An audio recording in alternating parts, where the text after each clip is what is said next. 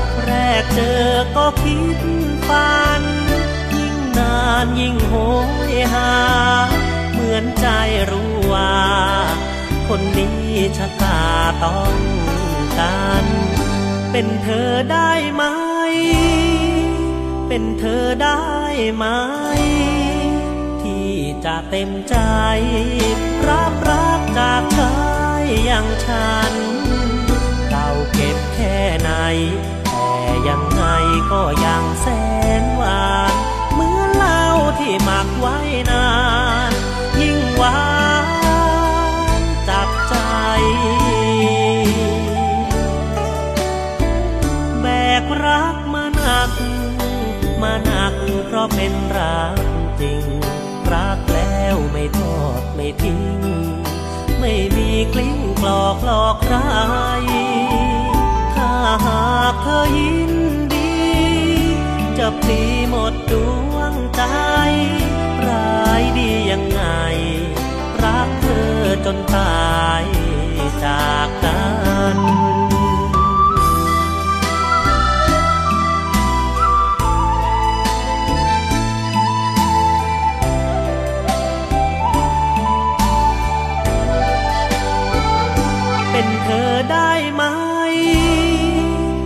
เธอได้ไหม ที่จะเต็มใจ รับรักจากชายอย่างฉัน เราเก็บแค่ไหน แต่ยังไงก็ยังแสนหวานเมื่อเหล้าที่หมักไว้นาน ยิ่งหวาน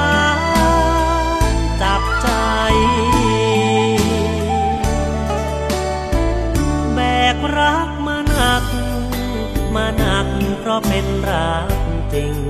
รักแล้วไม่ทอดไม่ทิ้ง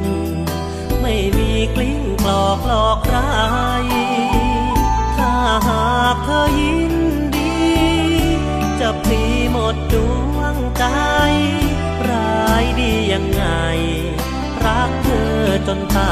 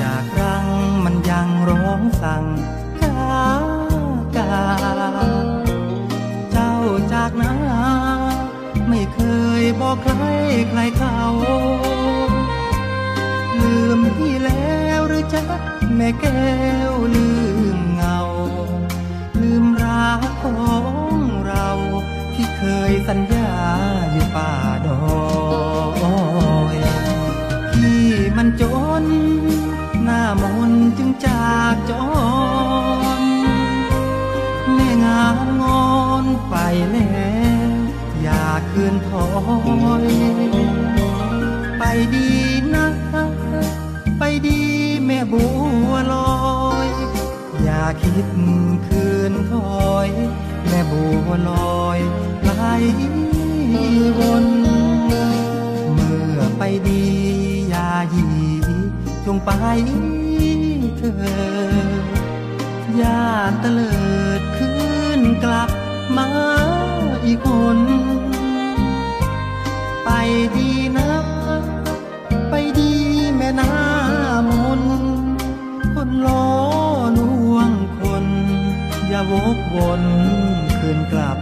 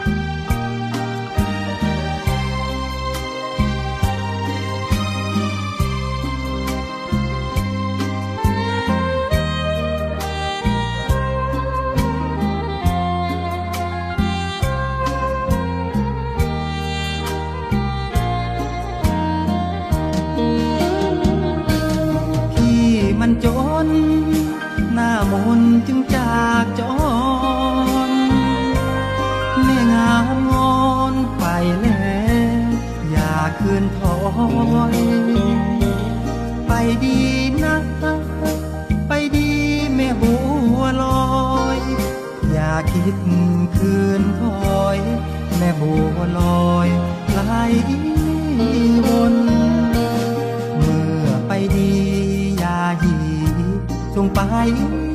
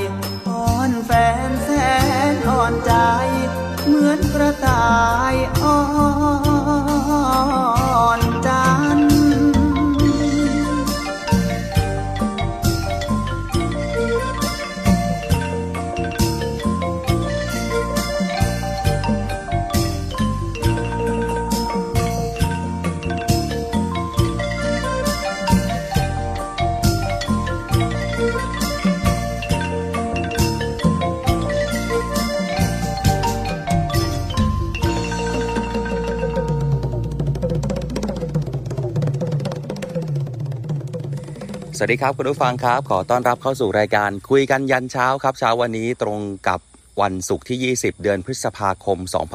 2565 เมื่อวานนี้วันสำคัญคุณผู้ฟังครับ วันอาภากร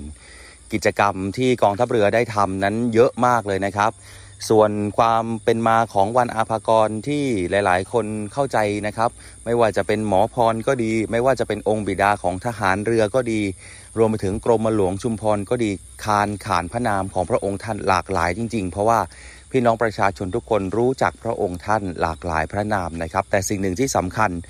จุดรวมเดียวกันที่เราเรียกกันก็คือเสด็จเตี่ยนั่นเองคุณผู้ฟังครับ วันนี้คุยกันยันเช้าจะขอหยิบยก แล้วก็เอาพระราชประวัติ รวมถึงการวางรากฐานของกองทัพเรือ ให้พี่น้องประชาชนได้ฟังกันทั่วกันนะครับ กับคุยกันยันเช้ากันในช่วงนี้นะครับตีห้จนถึง 6 โมงผ่านทางสทร3ภูเก็ต แล้วก็สทร6สงขลาด้วย วันนี้ยังอยู่กับผมนะครับดีเจสอนอดิศรจันทรวัฒน์นะครับเนื้อหารายการก็อย่างที่บอกไป วันนี้จะลงลึกในเรื่องของวันอาภากรให้เต็มที่เลยคุณผู้ฟังครับ แล้วก็ผลงานเพลงเพราะก็ยังส่งตรงอยู่เหมือนเดิมด้วยนะครับ จะเป็นอย่างไรนั้นติดตามรับฟังกันกับคุยกันยันเช้าครับ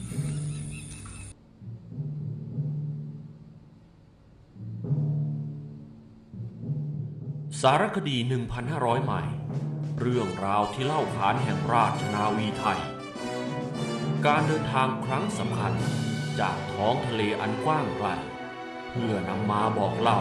เรื่องราวอันทรงคุณค่า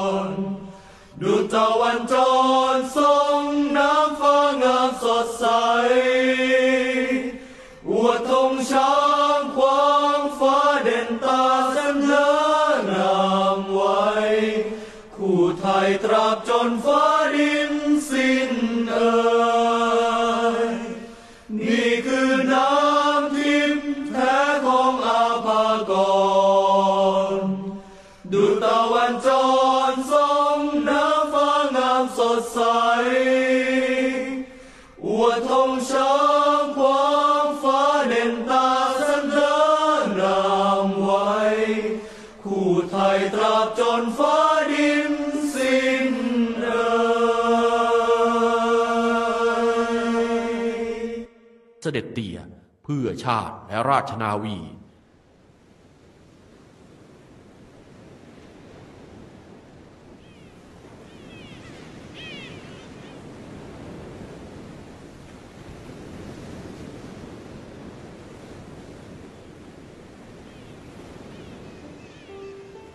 ทะเลอันสงบณหาดทรายรีจังหวัดชุมพร มีศาลกรมหลวงชุมพรเขตอุดมศักดิ์ ซึ่งมีผู้คนมาสักการะไม่เคยขาดมาช้านาน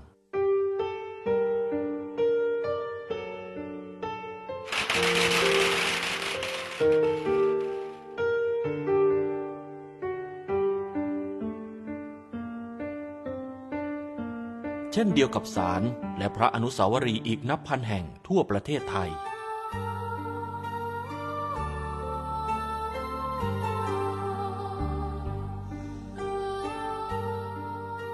ทหารเรือแห่งราชนาวีไทย ผูกพันเคารพ เทิดทูนพลเรือเอกพระเจ้าบรมวงศ์เธอ พระองค์เจ้าอาภากรเกียรติวงศ์กรมหลวงชุมพรเขตอุดมศักดิ์หรือเสด็จเตี่ยอันเป็นพระนามที่รู้จักโดยทั่วไปอย่างแนบแน่น โดยได้เทิดพระเกียรติพระองค์ท่าน เป็นองค์บิดาแห่งกองทัพเรือสืบมาข้าศึกคือเข้าระดมโจมตีนาวีนี้รบกลับอยู่ใหญ่กี่ตันก็ต้องสู้กัน สิ่งใดคือความผูกพันอันลึกซึ้งที่ทุกหมู่ชนต่างเทิดทูนบูชาพระองค์ อาจไม่ใช่เพียงจากหลากหลายเรื่องราวที่ต่างเล่าขานเกี่ยวกับพระองค์ เพราะหากได้ศึกษาพระประวัติของพระองค์อย่างแท้จริง ก็จะประจักษ์ถึงพระกรุณาธิคุณ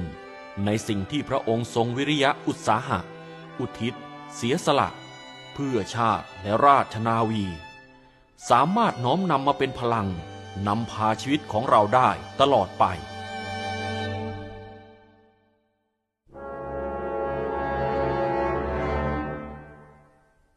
วันแห่งการเริ่มต้นในวิกฤตการณ์รัตนโกสินทร์ศก 112 13 กรกฎาคม พุทธศักราช 2436 กองเรือฝรั่งเศสรุกรานเข้ามาทางปากน้ำเจ้าพระยากำลังปืนจากป้อมปราการ และกำลังทางเรือของฝ่ายเรา อันมีชาวตะวันตกที่จ้างไว้ดูแล มีอาจต้านทานได้ ผลจากวิกฤตการณ์ที่เกิดขึ้นในครั้งนั้นทำให้สยามต้องเสียดินแดนบางส่วน และทรัพย์สินไปเป็นจำนวนมากนำความเสียพระราชาฤทัยมาสู่พระบาทสมเด็จพระจุลจอมเกล้าเจ้าอยู่หัวเป็นยิ่งนัก ด้วยทรงเห็นว่าการป้องกันประเทศจากภัยคุกคามทางทะเลนั้น ยังต้องพึ่งพาชาวต่างชาติเป็นสำคัญ ทรงตัดสินพระไทย ทรงสมเด็จพระเจ้าลูกยาเธอ เจ้าฟ้ากรมขุนเทพทวาราวดี ซึ่งภายหลังเสด็จขึ้นครองราชเป็นพระบาทสมเด็จพระมงกุฎเกล้าเจ้าอยู่หัว และพระองค์เจ้าอาภากรเกียรติวงศ์ไปศึกษาการทหารเรือยังประเทศอังกฤษ ด้วยทรงหวังจะให้การทหารเรือของสยามประเทศ เจริญมั่นคง โดยไมิต้องพึ่งพาชาวต่างชาติอีกต่อไป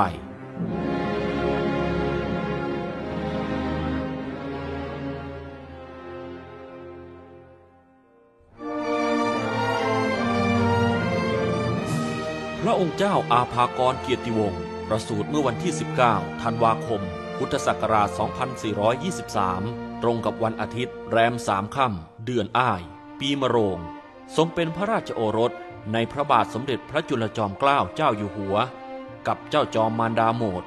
ธิดาของเจ้าพระยาสุรวงศ์วัยวัฒน์วอนบุญนาค สมุหกลาโหมในรัชกาลที่ห้าอันสืบเชื้อสายจากสมเด็จเจ้าพระยา บรมมหาประยูรวงศ์ดิดบุญนาค และสมเด็จเจ้าพระยาบรมมหาศรีสุริยวงศ์ช่วงบุญนาค ซึ่งสายพระโลหิตจากทางฝ่ายพระมารดา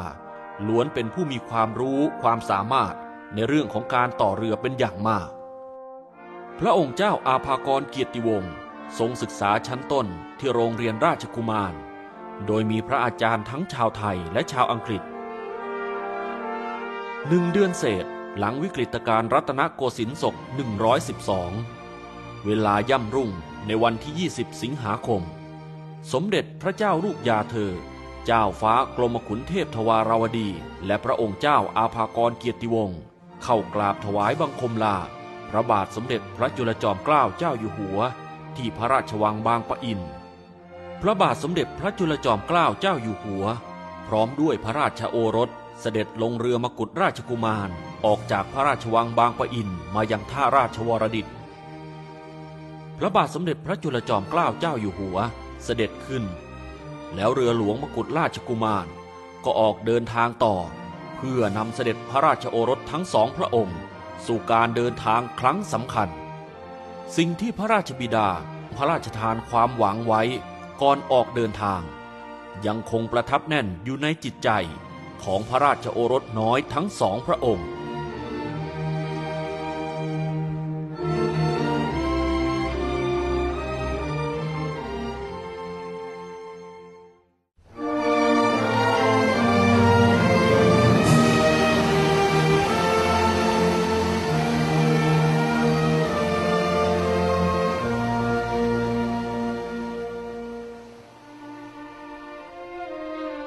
เรือหลวงมกุฎราชกุมาร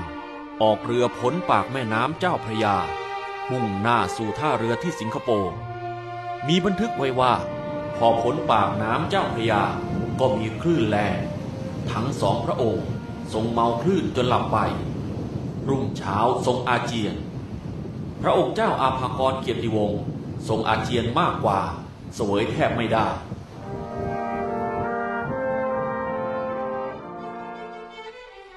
ช้เวลาร่วมสี่วัน เรือหลวงมกุฎราชกุมารก็ถึงสิงคโปร์อีกสี่วันต่อมาเสด็จออกจากสิงคโปร์ด้วยเรือเมชื่ออาเดนเบิร์ก ออกสู่มหาสมุทรอินเดีย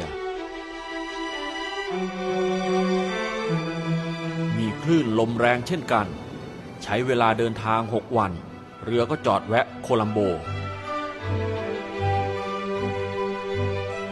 ออกจากโคลัมโบไปเอเดน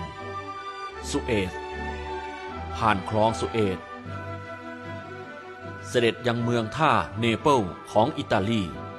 แล้วเสด็จไปยังโรม ฟอร์เรนตูริน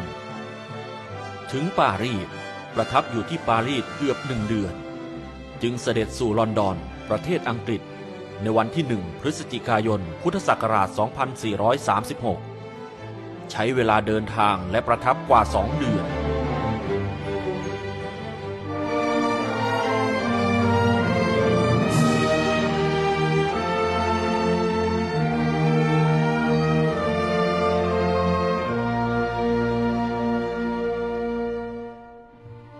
ระเจ้าน้องยาเธอ พระองค์เจ้าสวัสดิโสพล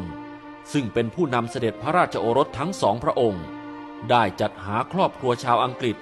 เพื่อเป็นพระอภิบาลในการเริ่มการศึกษาขั้นต้นของทั้งสองพระองค์ และในขณะเดียวกันทางสถานทูตไทยได้มอบหมายให้มิสเตอร์แวร์นี่ ที่ปรึกษาสถานเอกอัครราชทูตในกรุงลอนดอน ติดต่อขอให้เข้าทรงศึกษาในราชนาวีอังกฤษ แต่รัฐบาลอังกฤษเริ่มที่จะไม่รับชาวต่างชาติเข้าเรียนในราชนาวีอังกฤษ อันเนื่องจากสืบทราบมาว่า ได้มีการเข้ามาสืบข่าวการศึกษาในกองทัพเรือ อันจะเป็นประโยชน์ต่อฝ่ายศัตรู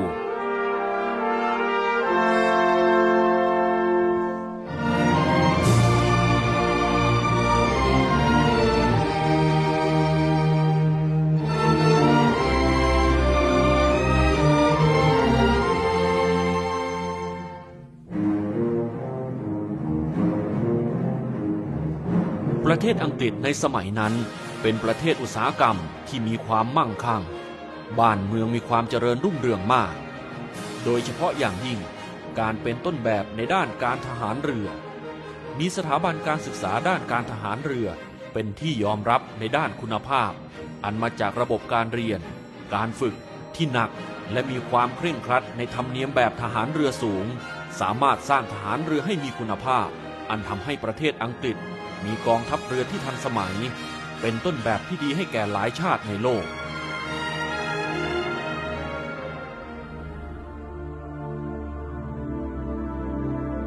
ในช่วงเวลานี้ พระยาวิสุทธสุริยศักดิ์ได้ปฏิบัติหน้าที่เป็นพระอภิบาล สมเด็จพระเจ้าลูกยาเธอ เจ้าฟ้ากรมขุนเทพทวาราวดี และพระองค์เจ้าอาภากรเกียรติวงศ์ทั้งสองพระองค์ ได้ทรงศึกษาด้านพระอักษรและวัฒนธรรม โดยประทับอยู่กับครอบครัวมิสเตอร์ทอมสันที่เมืองไบรตัน ห่างจากลอนดอนสองชั่วโมงโดยรถไฟ เมืองไบรตันเป็นเมืองตากอากาศริมทะเลที่สวยงาม และเป็นที่นิยมของชาวอังกฤษมากในสมัยนั้น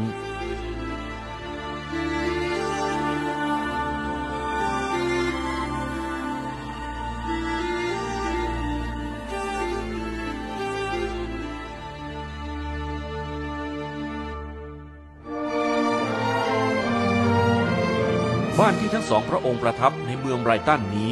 คือบ้านเลขที่ 15 มารีนพาเรตยังคงสภาพที่สมบูรณ์ปรากฏอยู่ให้เห็นในปัจจุบัน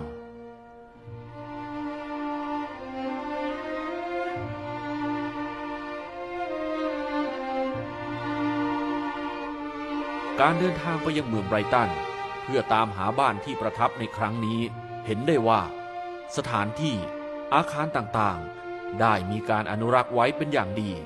ถึงแม้เวลาจะผ่านมาร่วมร้อยปีแล้ว ซึ่งจากการตรวจสอบภาพถ่ายต่างๆ จากห้องสมุดท้องถิ่นทำให้สามารถเปรียบเทียบภาพได้อย่างชัดเจน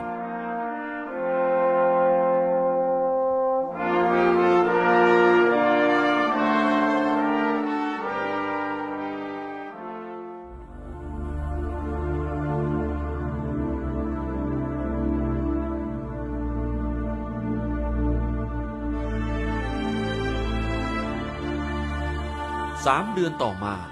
ทั้งสองพระองค์ เสด็จมาประทับที่บ้านนอตลอร์ด เมืองแอสคอต กับครอบครัวมิสเตอร์ทอมสัน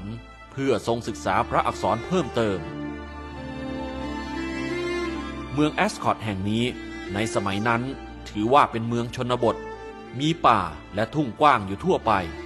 ทั้งสองพระองค์ทรงเล่นในป่าและทุ่งกว้าง เป็นที่สำราญพระหฤทัยในช่วงเวลาดังกล่าวนี้ พระบาทสมเด็จพระจุลจอมเกล้าเจ้าอยู่หัว ทรงมีพระราชหัตถเลขาถึงพระองค์เจ้าอาภากรเกียรติวงศ์ความบางตอนว่า ให้อุตส่าห์เล่าเรียน และสาะแสวงหาสิ่งที่เป็นประโยชน์ อย่าให้มีความบันเทิงใจในสิ่งที่ไม่มีประโยชน์เหลือเกิน ให้เป็นแต่ธรรมดาคน ซึ่งต้องมีความสุขเป็นเครื่องเลี้ยงชีวิตรออยู่ จะได้เป็นประโยชน์แก่ตัว และบ้านเมืองของตัวสืบไป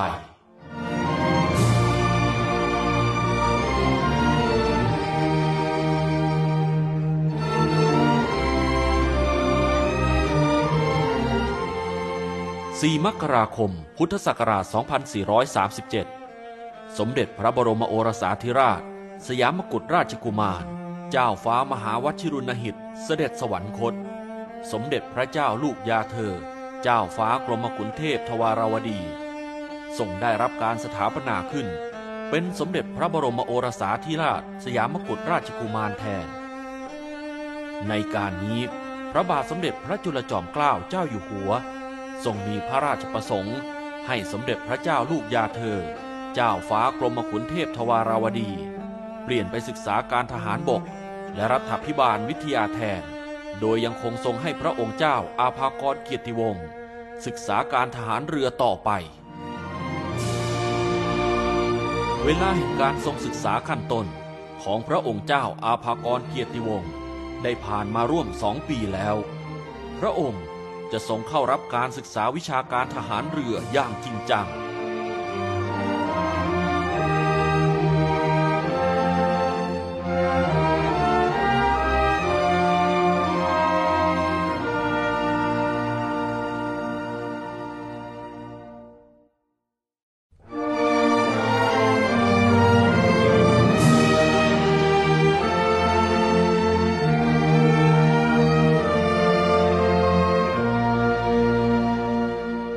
าคม พุทธศักราช 2438 พระองค์เจ้าอาภากรเกียรติวงศ์ทรงเข้าศึกษาและประทับแรมยังโรงเรียนวิชาการทหารเรือ ซึ่งเป็นโรงเรียนเตรียมการเข้าเป็นนักเรียนนายเรือที่ดีที่สุดแห่งหนึ่ง มีชื่อว่า The l a m ซึ่งตั้งอยู่ที่เมืองกรีนิตทางตะวันออกเฉียงใต้ของกรุงลอนดอน ไม่ไกลจากหอดูดาวกรีนิตที่ตั้งของจุดเส้นแหวงศูนย์องศา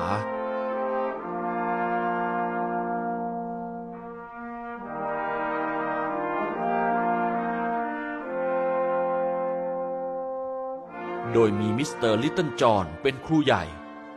บรรดาลูกศิษย์มักเรียกเขาว่า เฒ่าจอห์นเป็นครูผู้ที่มีความเข้มงวดมาก เป็นคนโมโหร้าย มีหวายถืออันเล็ก ติดมืออยู่เสมอ เด็กที่ไม่สนใจเรียนจะถูกหวดด้วยหวายถืออันเล็ก บางครั้งก็เคยสั่งให้เด็กที่ทำให้ตนโมโหขึ้นยืนบนเก้าอี้ แล้วชกหรือตบจนตกเก้าอี้มาแล้ว แต่เด็กที่ได้เรียนกับเฒ่าจอห์นจะไม่ถือโกรธ เพราะเฒ่าจอห์นสอนหนังสือเก่ง และมีบุคลิกอื่นๆ ที่ทำให้ศิษย์ต่างก็ผูกพันและเคารพรักสำหรับพระองค์เจ้าอาภากรเกียรติวงศ์นั้น ทรงปรับพระองค์ได้ดี และทรงได้รับเลือกเป็นหัวหน้านักเรียน จากการได้เข้าไปสืบค้นข้อมูลณ Greenwich Heritage Centre หรือศูนย์มรดกทางวัฒนธรรม แห่งเมืองกรีนิชได้ค้นพบเอกสารที่อ้างอิง ถึงที่ตั้งของโรงเรียนเดอะลามส์แห่งนี้ จากข้อมูลการทำระบบสัมมโนประชากรในสมัยนั้น คุณฟราเชสวอร์ด เจ้าหน้าที่ด้านการศึกษาประจำศูนย์ เล่าให้ทราบถึงระบบการทำสัมมโนประชากร และลักษณะของโรงเรียนเตรียมการเข้าเป็นนักเรียนในเรือในสมัยนั้นว่า I think that was probably a cramming school, it was called. And it was a school that was specially for boys who were going on to naval or military colleges. And they would have knowledge crammed into them, pushed into them. So the regime would be very strict. They would have to work incredibly hard. There would be very little playtime. It would be work, work, work, sleep, work, work, sleep, work, until they had enough knowledge inside their heads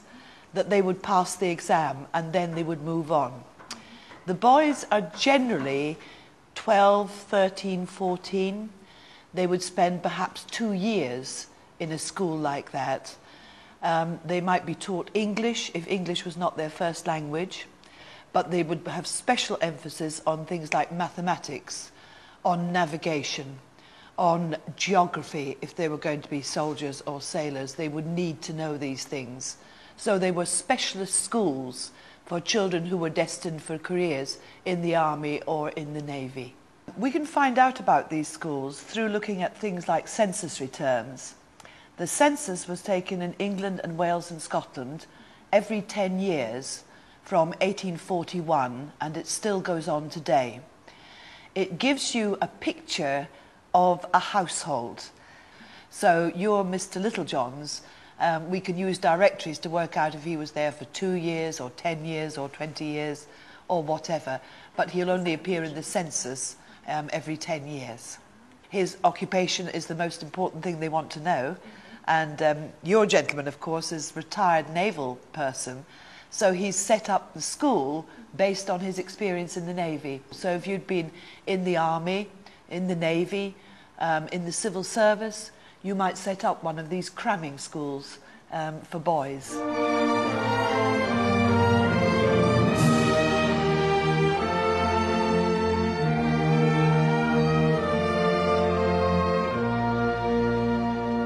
โรงเรียนเดอะลามส์ที่พระองค์เจ้าอาภากรเกียรติวงศ์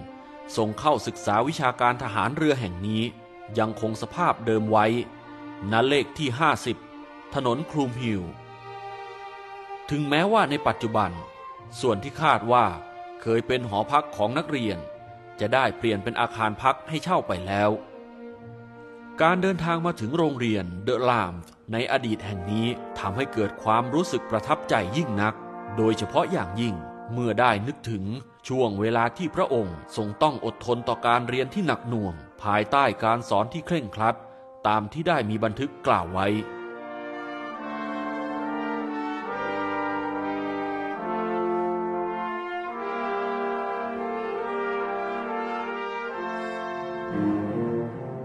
ในที่สุดจากการประสานการเข้าศึกษาวิชาทหารเรือในราชนาวีอังกฤษของฝ่ายสยาม กระทรวงทหารเรืออังกฤษได้มีข้อสรุปตอบรับว่า จะยอมรับให้เรียน และฝึกในเรือรบอังกฤษเมื่อมีพระชนมายุ 16 พรรษา และต้องได้เป็นนักเรียนนายเรือไทยแล้วเท่านั้น หลักสูตรของการศึกษาในโรงเรียนนายเรืออังกฤษในสมัยนั้น แบ่งออกเป็นสี่ภาค ใช้เวลารวมหนึ่งปีครึ่ง โดยเริ่มเรียนและฝึก ตลอดจนพักอาศัยอยู่ในเรือรบที่นำมาจอดไว้เป็นโรงเรียน จนเมื่อสอบหลักสูตรของนักเรียนในเรือได้แล้ว ก็จะไปศึกษาฝึกงานต่อบนเรือรบในราชนาวีอังกฤษที่ปฏิบัติการอยู่ในทะเล ในน่านน้ำทั้งในและนอกประเทศ ในฐานะนักเรียนทำการนายเรือ หรือที่เรียกว่ามิดชิปแมน เมื่อครั้งพระบาทสมเด็จพระจุลจอมเกล้าเจ้าอยู่หัว เสด็จประพาสยุโรปโดยเรือพระที่นั่งมหาจักรี ในเดือนเมษายน พุทธศักราช 2440 ในช่วงที่จะเสด็จพระราชดำเนินยังประเทศอังกฤษ พระองค์เจ้าอาภากรเกียรติวงศ์ทรงลาพักการเรียนจากโรงเรียนเดลามมารอรับเสด็จและเสด็จขึ้นเรือพระที่นั่งมหาจักรีที่เมืองกอลล์เกาะลังกา เพื่อฝึกทำหน้าที่ officer ในเรือ ซึ่งก่อนหน้านี้ พระองค์เจ้าอาภากรเกียรติวงศ์ได้รับการแต่งตั้งให้เป็นนักเรียนนายเรือในกรมทหารเรือจากทางประเทศสยามแล้ว โดยถือได้ว่า ทรงเป็นนักเรียนนายเรือพระองค์แรก การฝึกการเดินเรือครั้งนี้ พระองค์อยู่ในบังคับของกัปตันคัมมิงนายทหารเรืออังกฤษ ซึ่งเคยเป็นผู้บังคับการเรือที่ฝึกนักเรียนทำการนายเรือ ในราชนาวีอังกฤษมาก่อน ทางสยามได้ขอยืมตัวกัปตันคัมมิงมาเป็นผู้บังคับการเรือพระที่นั่งมหาจักรีในการเสด็จประพาสครั้งนี้ พระองค์เจ้าอาภากรเกียรติวงศ์ทรงใช้ความรู้ที่ได้เรียนวิชาทหารเรือ มาทำการฝึกบนเรือได้อย่างคล่องแคล่ว เป็นที่พอใจของกัปตันคัมมิงพระบาทสมเด็จพระจุลจอมเกล้าเจ้าอยู่หัวทรงเฝ้าดู การปฏิบัติหน้าที่ของพระองค์เจ้าอาภากรเกียรติวงศ์และทรงมีพระราชปารภกับเจ้าพระยาพระเสด็จสุเรนทราบดีว่า ชายอาภากรนั้น อัธยาศัยเป็นคนซื่อมาแต่เดิมเป็นผู้สมควรแก่วิชาที่เรียนอยู่แล้ว ไม่เป็นคนที่มีอัธยาศัยที่จะใช้ฝีปากได้ในกิจการพลเรือน แต่ถ้าเป็นการในหน้าที่อันเดียว ซึ่งชำนาญคงจะมั่นคงในทางนั้น และตรงไปตรงมา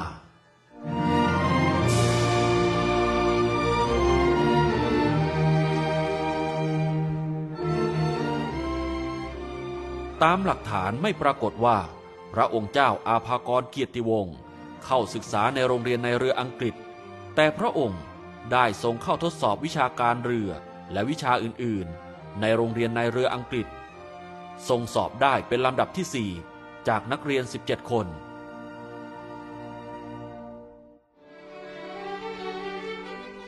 เมื่อพระบาทสมเด็จพระจุลจอมเกล้าเจ้าอยู่หัว ทรงประทับแรมที่แท็บโลคอร์ด เมืองเมเดนเฮดประเทศอังกฤษ ได้พระราชทานเครื่องราชอิสริยาภรณ์ปฐมจุลจอมเกล้าให้แก่พระองค์เจ้าอาภากรเกียรติวงศ์อีกทั้งพระราชโอรสหลายพระองค์ ได้มีโอกาสเฝ้ารับเสด็จ ได้มีภาพแห่งความประทับใจเกิดขึ้น สถานที่แห่งความทรงจำนี้ ยังถูกรักษาไว้อย่างสมบูรณ์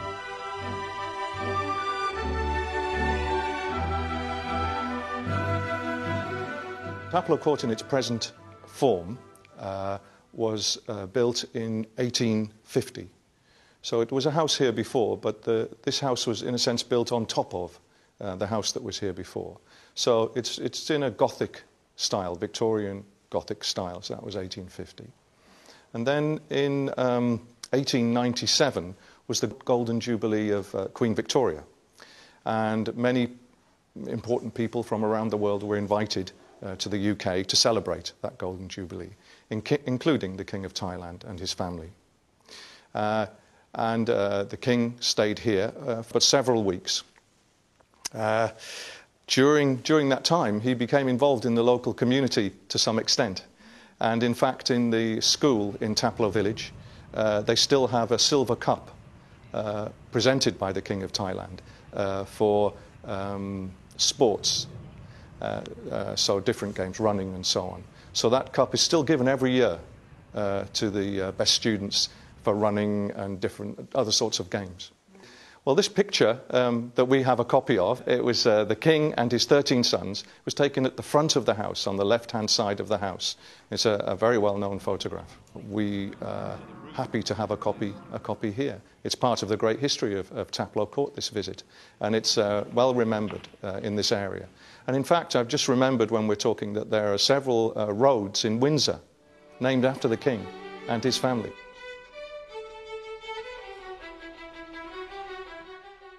ทางการอังกฤษตอบรับให้พระองค์เจ้าอาภากรเกียรติวงศ์เข้าทำการฝึกเป็นนักเรียนทำการนายเรือ บนเรือประจันบานแห่งราชนาวีอังกฤษ ชื่อว่า Revenge ในเดือนกันยายนปีเดียวกัน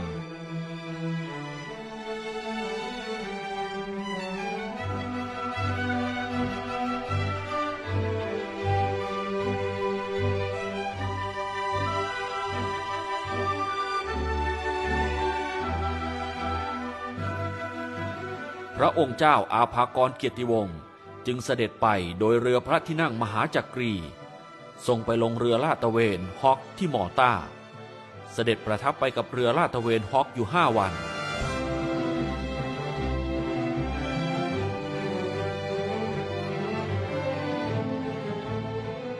ณ ห้องสมุดแอดมิรอนตีในฐานทัพเรือพอสมัตได้พบสมุดบันทึกของเรือราดตระเวนฮอกที่ถูกเก็บรักษาไว้ มีบันทึกถึงการเสด็จไปกับเรือของพระองค์เจ้าอาภากรเกียรติวงศ์ปรากฏอยู่ ซึ่งต่อจากนั้น พระองค์จึงเสด็จลงเรือรีเวนจ์เพื่อทรงเป็นนักเรียนทำการนายเรือในราชนาวีอังกฤษ พอเรียนอาบนบกสำเร็จปั๊บสอบผ่านนะซึ่งกรมหลวงชุมพรก็ได้เรียนได้ด้วยคะแนนดีมากนะครับ แล้วก็ท่านก็ลงไปในเรือ อังกฤษก็รับลงไปในเรือประจันบานชื่อ Revenge ซึ่งเป็นเรือธงของกองเรือขนาดนั้น แล้วก็ท่านได้รับการฝึกอยู่ในนั้น มีผู้บังคับการเรือที่เข้มงวดมากนะครับ แล้วก็เป็นคนที่ดุเข้มงวดในระเบียบวินัยนะทหารขนาดทหารยังหนีนกนางนวลยังหนีเลยที่กาลสีเขาวาดภาพล้อเลียนนะฮะทรงเริ่มใช้ชีวิต เช่นทหารเรือในทะเลอย่างแท้จริง มีบททดสอบอันหนักหน่วง รอพระองค์อยู่ข้างหน้า อีกมากมายนัก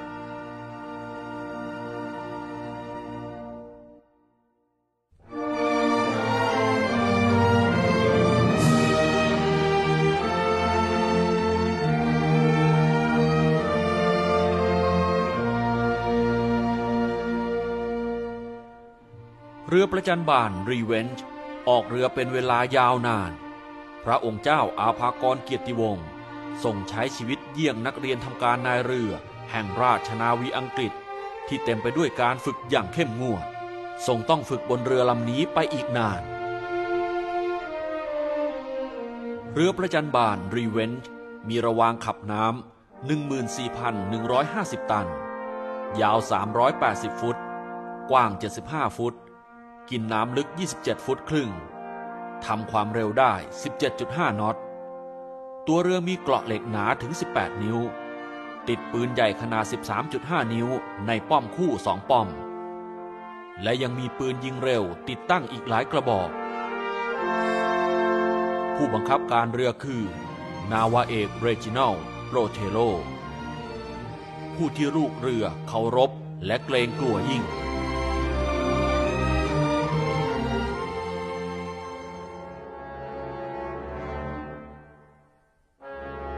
ในระหว่างที่ทรงฝึกในเรือประจันบานรีเวนจ์ได้มีการเกิดจราจนขึ้นที่เกาะคลีตซึ่งเป็นเกาะที่อยู่ในปกครองของประเทศตุรกีพลเมืองที่นับถือศาสนาคริสต์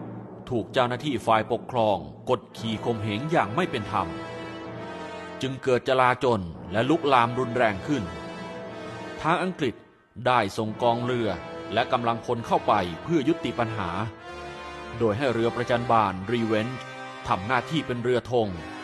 พระองค์เจ้าอาภากรเกียรติวงศ์ทรงต้องทำหน้าที่เป็นหัวหน้าชุดหมู่รบ ตามหลักเกณฑ์การจัดกำลังพล ซึ่งในขณะนั้น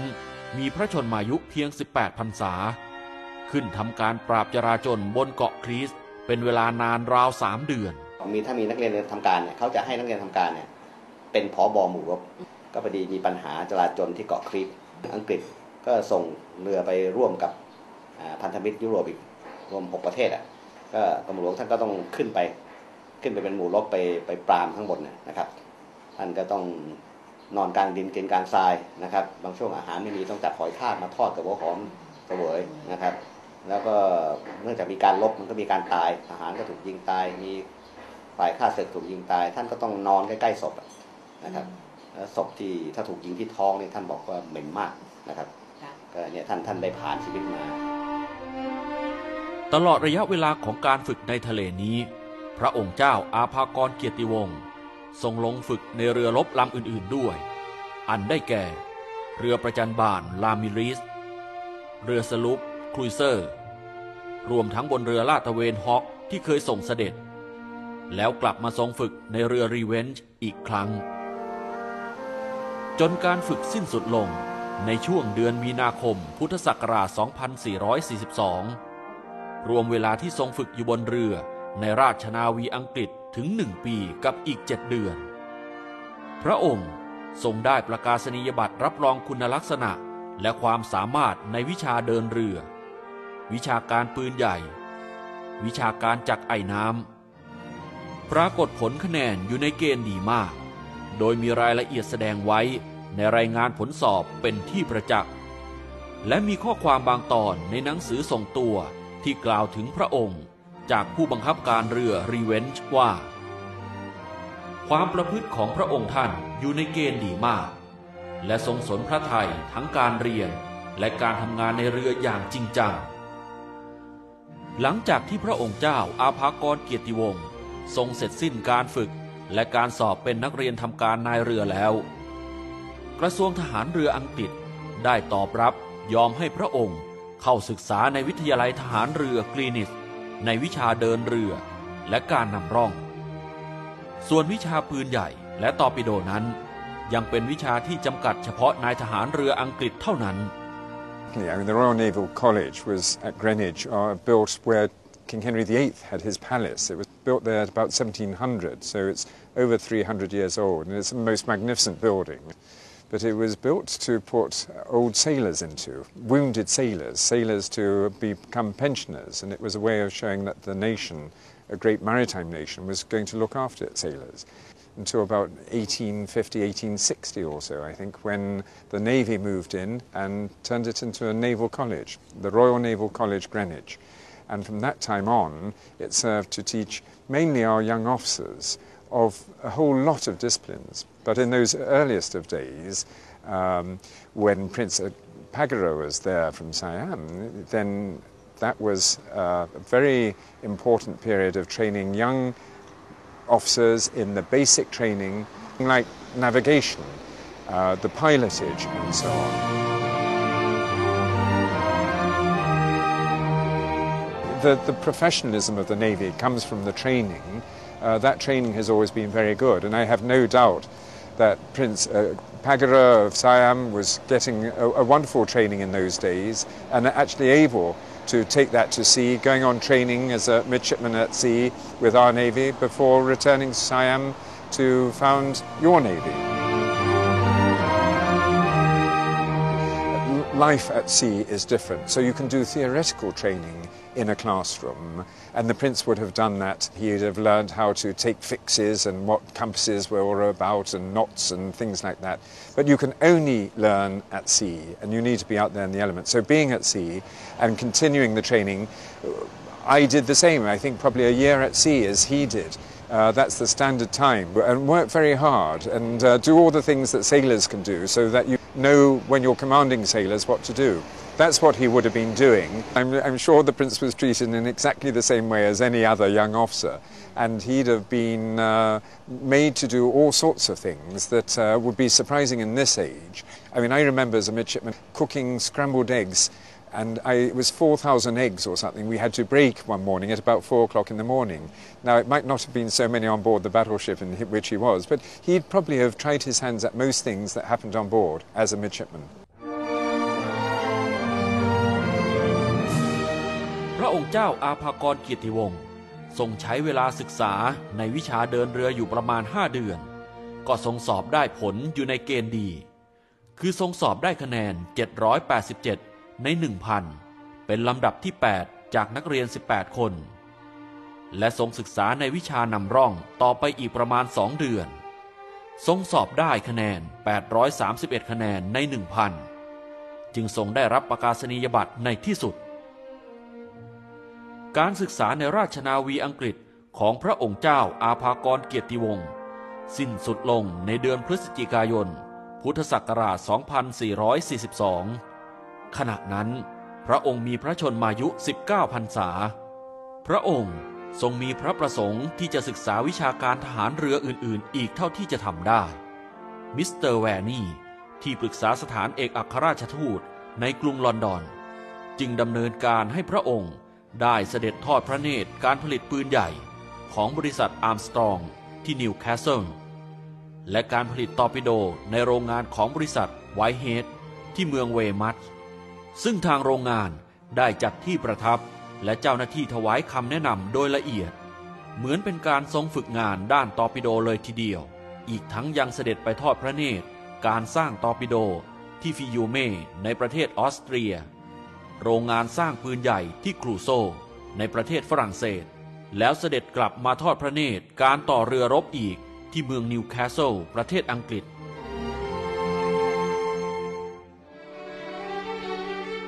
วันที่ 19 เมษายน พุทธศักราช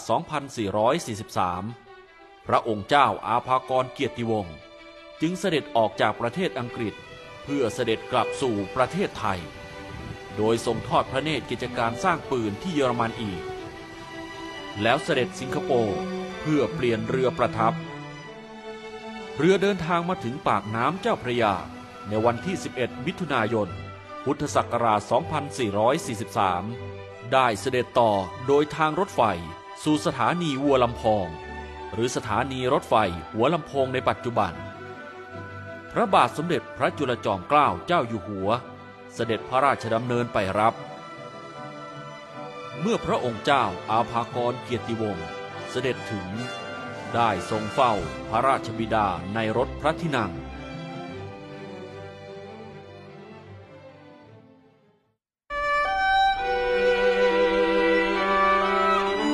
เป็นเวลาถึงหกปีเศษ ที่พระราชโอรสแห่งสยามประเทศ ได้จากแผ่นดิน เพื่อนำความรู้อันสำคัญยิ่ง กลับมาพัฒนาการทหารเรือมีให้ประเทศชาติต้องพบกับการสูญเสีย เช่นเมื่อครั้งเหตุการณ์รัตนโกสินทร์ศก 112 อีก พระองค์ทรงสละความสุขในวัยเด็ก สู่ดินแดนอันหนาวเหน็บเผชิญทั้งทุกข์ที่ต้องอดทน ทั้งการฝึกที่หนักและยาวนาน ต้องวิริยะพยายามเรียนรู้ศาสตร์ แห่งการทหารเรือที่ไม่คุ้นเคย จากชาติที่เชี่ยวชาญทะเล ทุกสิ่งล้วนต้องอาศัยความแน่วแน่ในจุดมุ่งหมายที่สูงส่ง คือชาติและราชนาวี เราชนรุ่นหลังควรน้อมนำพลังแห่งความมุ่งมั่นของพระองค์มาเป็นแบบอย่าง ทุ่มเทและทำในสิ่งที่ดีงามให้บังเกิด ด้วยศรัทธาที่มีต่อพระองค์ สายน้ำแห่งเจ้าพระยากำลังไหลผ่านสู่ทะเล พระองค์เจ้าอาภากรเกียรติวงศ์กำลังจะต้องทรงแบกรับภาระอันใหญ่หลวงยิ่งในอีกไม่ช้า ซึ่งทำให้พระนามเสด็จเตี่ยเป็นที่รู้จักไปทั่วแผ่นดินตลอดกาล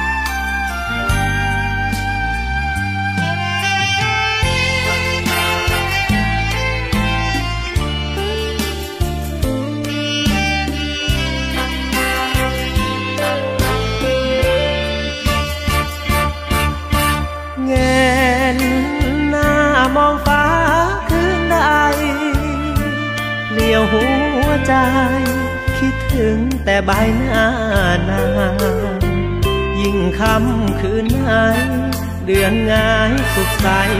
สว่างใจยิ่งอ้างว้าง อยู่ท่ามกลางแสงจันทร์ยืนกอดปืนคิดถึงแฟนอยู่ชายแดน คุ้มครองเป็นรั้วป้องกันต่อก่อนผู้ร้ายที่หมายเข้ามารุกราน อ้แฟนทารน้องคิดถึงพี่บ้างไหมเดือนงาแต่ใจเหงาเหลือที่ก่อนนอนคืนนี้ อย่าลืมคิดถึงพี่ชายรูปน้องใบน้องยังคอยสร้างกำลังใจ รูปที่ให้ไว้ ยังอยู่ใต้หมอนหรือเปล่าเงนหน้ามองฟ้าทุกคืน มือถือปืนยืนแกร่งแต่ใจสุดเอาวไม่นานรอกนะจะคืนกลับไปหาเจ้ากอดให้หายหนาว ขอเจ้าจงรอพี่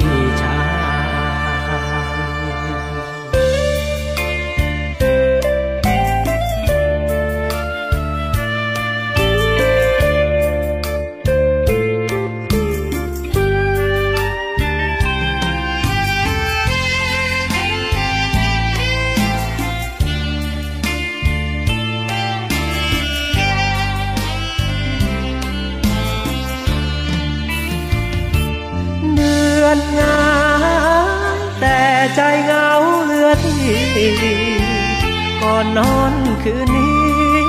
อย่าลืมคิดถึงพี่ชาย รูปน้องใบน้อง ยังคอยสร้างกำลังใจ รูปที่ให้ไว้ ยังอยู่ใต้หมอนหรือเปล่าเงนหน้ามองฟ้าทุกคืน มือถือ แต่ใจสุดเหงาไม่นานหรอกนาจะคืนกลับไปหาเจ้ากอดให้หายหนาว ขอเจ้าจงรอพี่ชาย